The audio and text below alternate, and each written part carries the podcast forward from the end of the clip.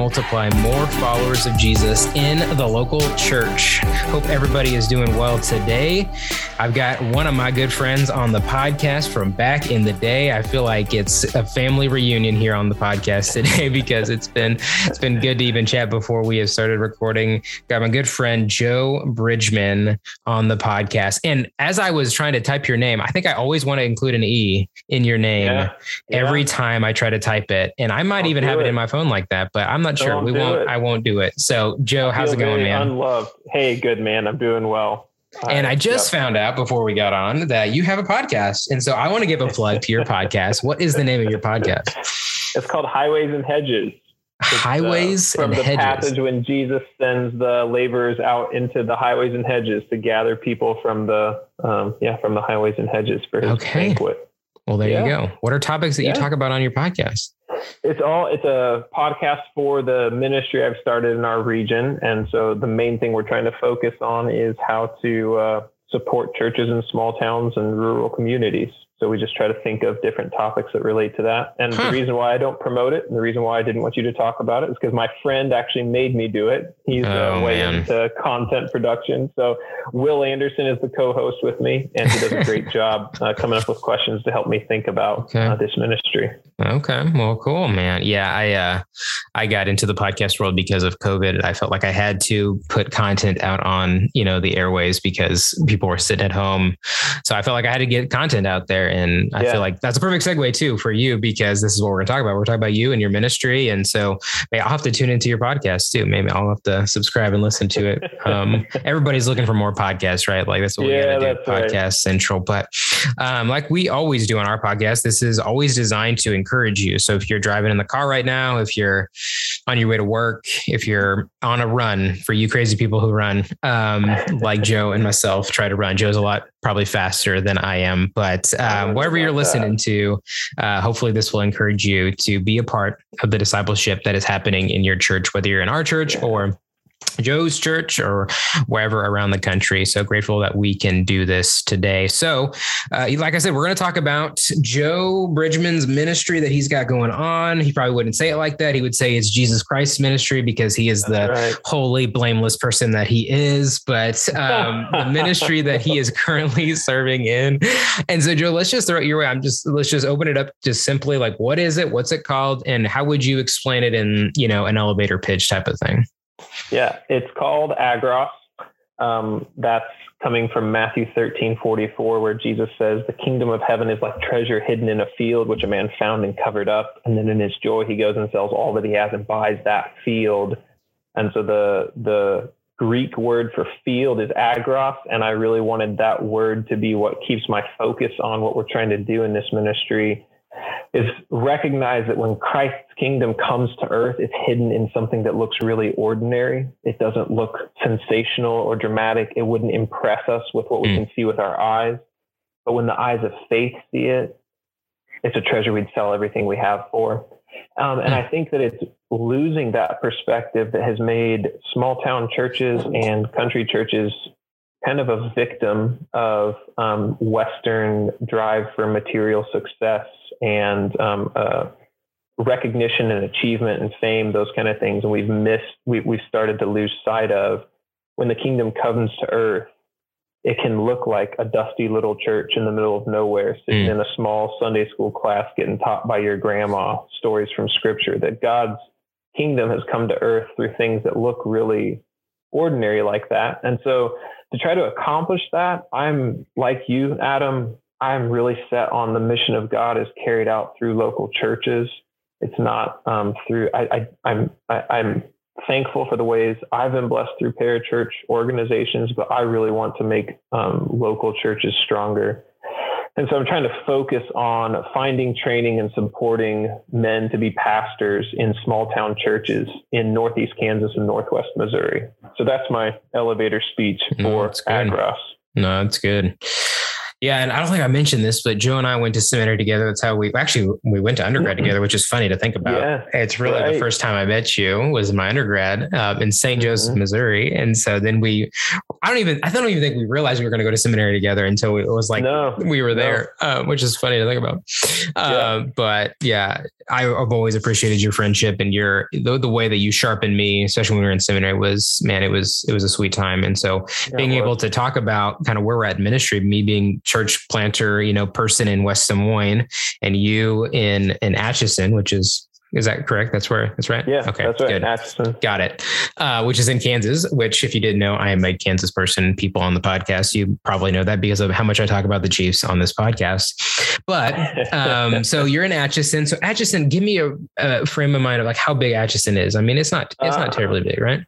No, ten thousand people. Yeah. Um, I think probably 30 or 40 years ago, it was about 50,000. So it's a small town that feels like it wants to be bigger. Yeah. Like it's, it's definitely feeling the, the, the, the um, just as it crumbles and shrinks, there, there's an attempt to be bigger than we are. We mm. have a mm. college in town and those kind of things. So you'd come and there'd be parts of the town that might feel like a bigger town, but yeah. population wise, we're, we're shrinking. Um, yeah. Um, so there's about 10,000 people on the Atchison sign as you come hmm. into town. Yeah. Well, and there's, there's some good, um, man, just, yeah, ties to the gospel there of just how you can come in and, and, you know, revitalize and, you know, uh, restore of just how like even the, the the metaphor we can see of just how you know we're like that we're a depleting people we're you know we're famished and how the gospel in christ comes into our lives and restores us and you know reconciles yeah. us and i think yeah. there's a lot of beauty in really poor bad places you know people might look on the outside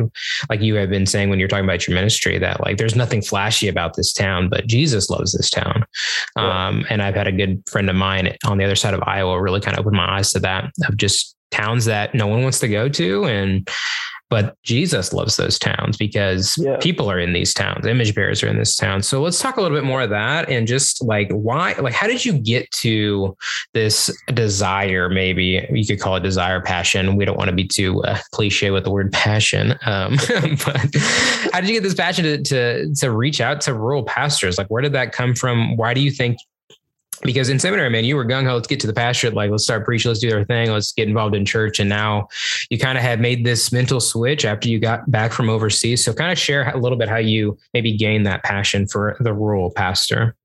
Yeah, I think it was. Um, it's definitely related to my own discipleship and trying to, you know, seeking to follow Christ more and more. Um, because I, late in high school, really just like I was really influenced by um, John Piper and his uh, call not to waste your life. And so I was just feeling the pressure. How do I live a life not wasted? And I think without realizing it, had um, made that a very selfish pursuit that I had kind of decided I'm going to make my life count mm. compared to all these other hoodlums who are living their life for money or other things. I'm going to live my life for something that matters and make much of myself. And so I wanted to be a Jim Elliot. My Twitter handle in high school was aspiring martyr. I wanted to be killed for the faith. I was like, I took my, I took myself really seriously. thought I was a big deal.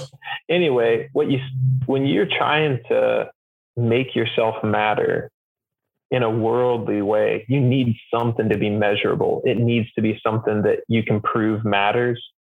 And for me, that meant um, overseas missions. I thought, you know what? The way I can prove that my life matters is if I bring the gospel to an unreached people group. I wanted to be able to, um, yeah, be able to say that my life counted because either I took the gospel there and they killed me, like Jim Elliot got killed, um, or you know that I actually helped start a church among a hmm. people group uh, in a language that had never praised the name of Jesus before. And obviously, we we know like we are a mix of saint and sinner. And so I, I, I believe I was uh, regenerate at the time, actually following Christ. So there's probably good desires in that as, as well at the time. But l- looking back now, I'm seeing there were a lot of things that were also just selfish and sinful in that pursuit. Anyway, I am getting to your question. So as I tried to find ministry opportunities that gave me that sense of um, purpose and uh, meaning, the last place that was ever going to come on my mind was the church where I grew up in. Mm. Church of uh, it was a town of 300 people in north central Missouri, tiny little Baptist church there. And that was just that's in my mind that was like that's a dead end there's no way my life would matter or be significant if i was going there and it, I, what i'm saying is it never even came up on the radar it's never like i thought of it in those terms it was mm-hmm. just more like that never came across my mind until uh, my grandpa passed away right before we left mm-hmm. to hmm. go overseas and i remember my grandma saying um, i don't even know if the man who buries your grandpa is going to know him mm because these small town churches cannot keep a pastor for more than three years. A guy mm-hmm. comes there, kind of treats it like a career step. It's two or three years of getting his uh, sea legs under him. He figures out how to preach and then sends his resume to a bigger church and leaves. And so small town church then tries to find a new guy and hires a new inexperienced guy and they start the process over and they kind of just bought into that mentality we're just a place where pastors come to get trained we don't expect someone to come here and give themselves to us for their mm. whole life unless the Lord calls them elsewhere. And that, my grandma saying that, I don't know if it was the first time, but it certainly struck me as like, wow, why are these, why is that the expectation? And that was just the Lord kept that rolling through my mind while we were overseas. I was doing a church planting internship overseas for two years. And my desire only grew during that time um, to just want to serve for the glory of Christ, to serve because I want to honor him and so started seeing in my own heart how I needed to do something that mattered and I could prove it mattered for my own glory. Mm. Um, and that's, that's, that is not a Christian motive. That is mm. not, that's not the fruit of the gospel in my life. So when, when we came back, I'd already felt like this burden had grown to the point where I thought I'm going to give a shot at starting a ministry now that's that's focused on treasuring what the world would never treasure, mm. which is the witness of the gospel in places that, according to no measurement, will matter. No visible measurement will make Atchison, Kansas matter. No, I've just recently run into a community of people. They're no longer a township, but there's a hundred, about a hundred people living in this hmm. area where there used to be a city.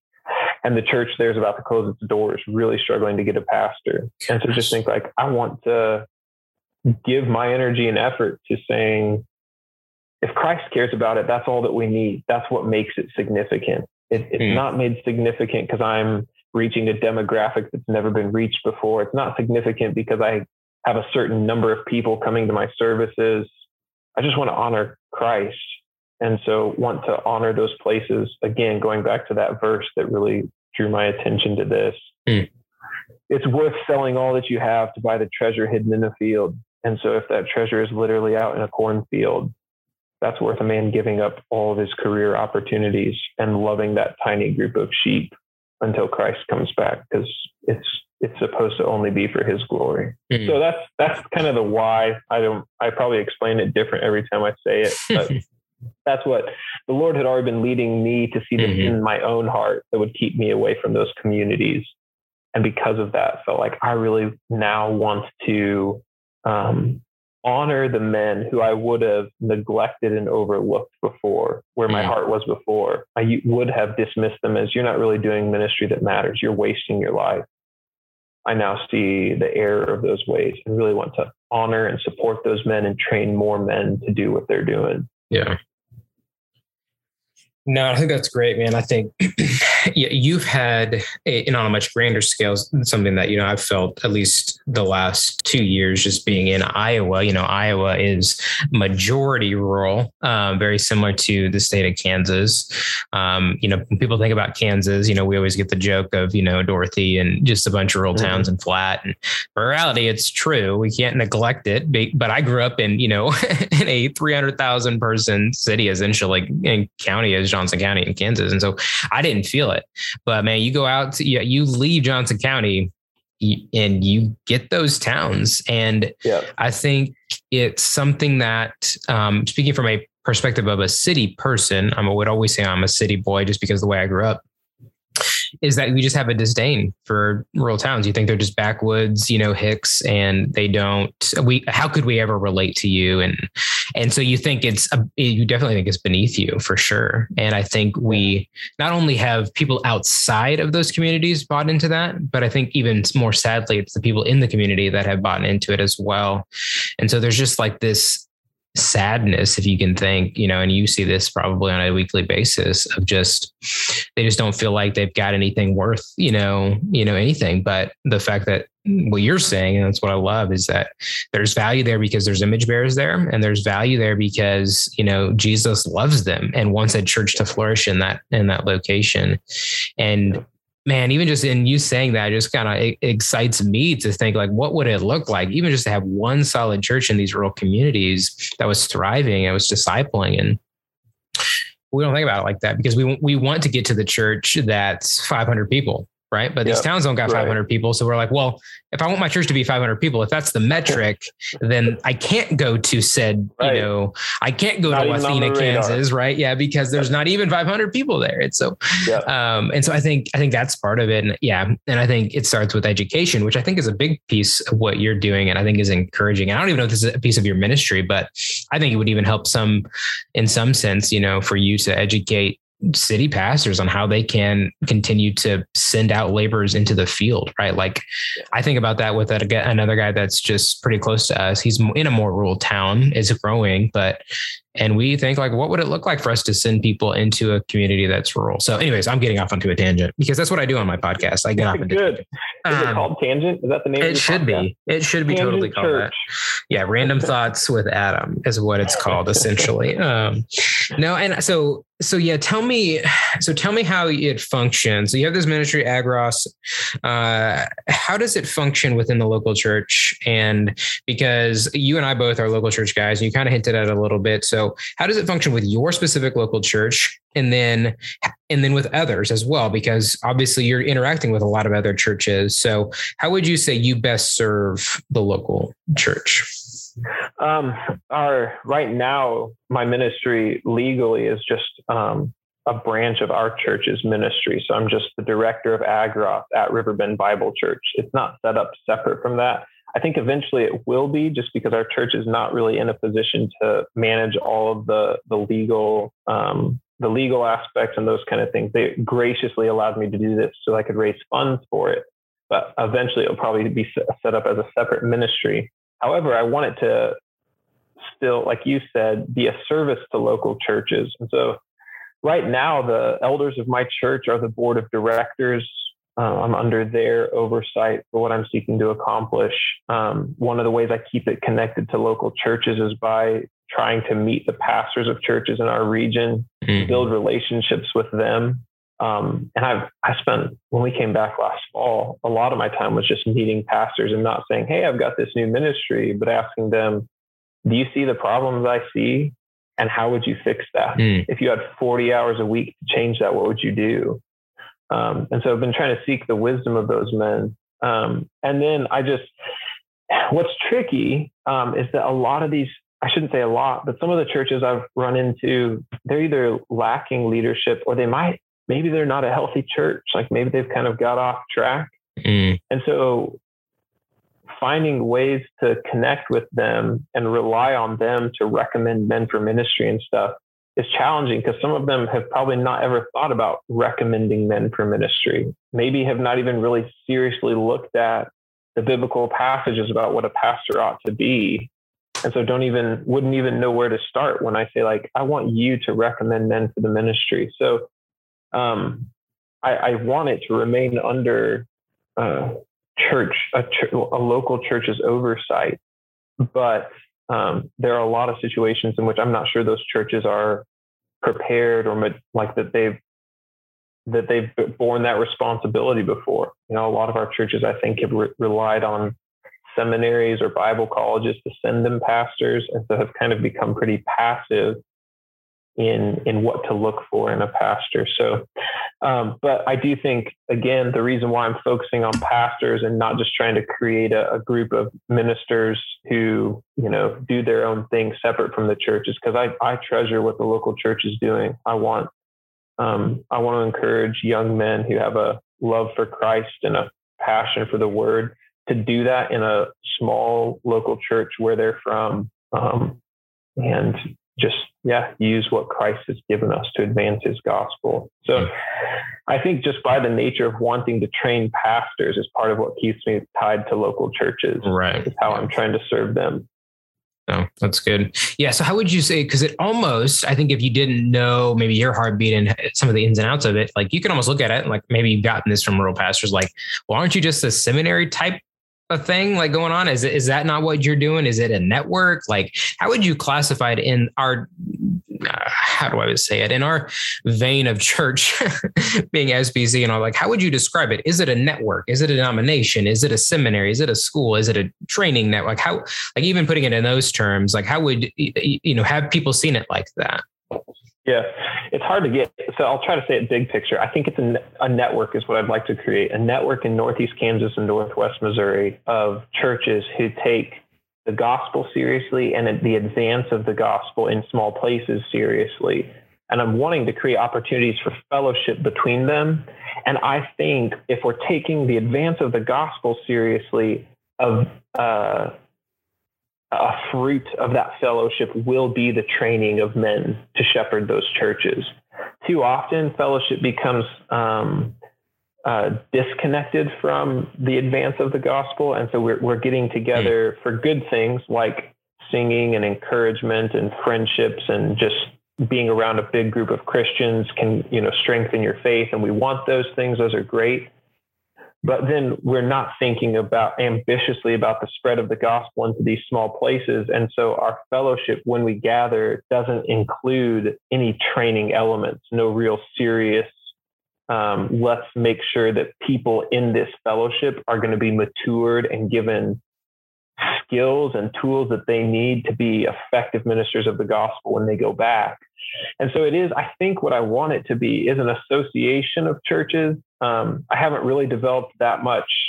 Like, what would be, I, I, don't have like a theological statement for us yet, those kind of things. Uh, right now, I'm just building it through personal relationships.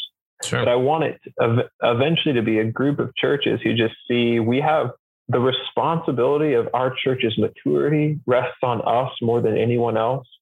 And the responsibility of the spread of the gospel in our little region rests on us more than anyone else. Let's take that seriously because it's a call from Christ. And I, I, hope that what it what it ends up meaning is we do keep fellowship as a large part of what we're doing, but we see that training has to be a part of that if we're taking um, taking that advance of the gospel seriously. Mm. So yeah, that's that's how I, I, I do want it to be a fellowship. I think another thing you were just saying, you know, if guys are like, aren't you just basically a traveling seminary? yeah. um, one thing I, I, think we have got a little uh, um, nearsighted about in training pastors for ministry is making extra biblical requirements a part of it um, and making that more important than the biblical requirements. So mm. I, I think God blessed you and I both a lot through our experience at seminary. So I'm not speaking poorly of that, or speaking down about that. But I do not think you have to be academically inclined to be a pastor according to scripture. And so one of the things I'm trying to make this fellowship and this training do is provide training that seminaries are not equipped to do.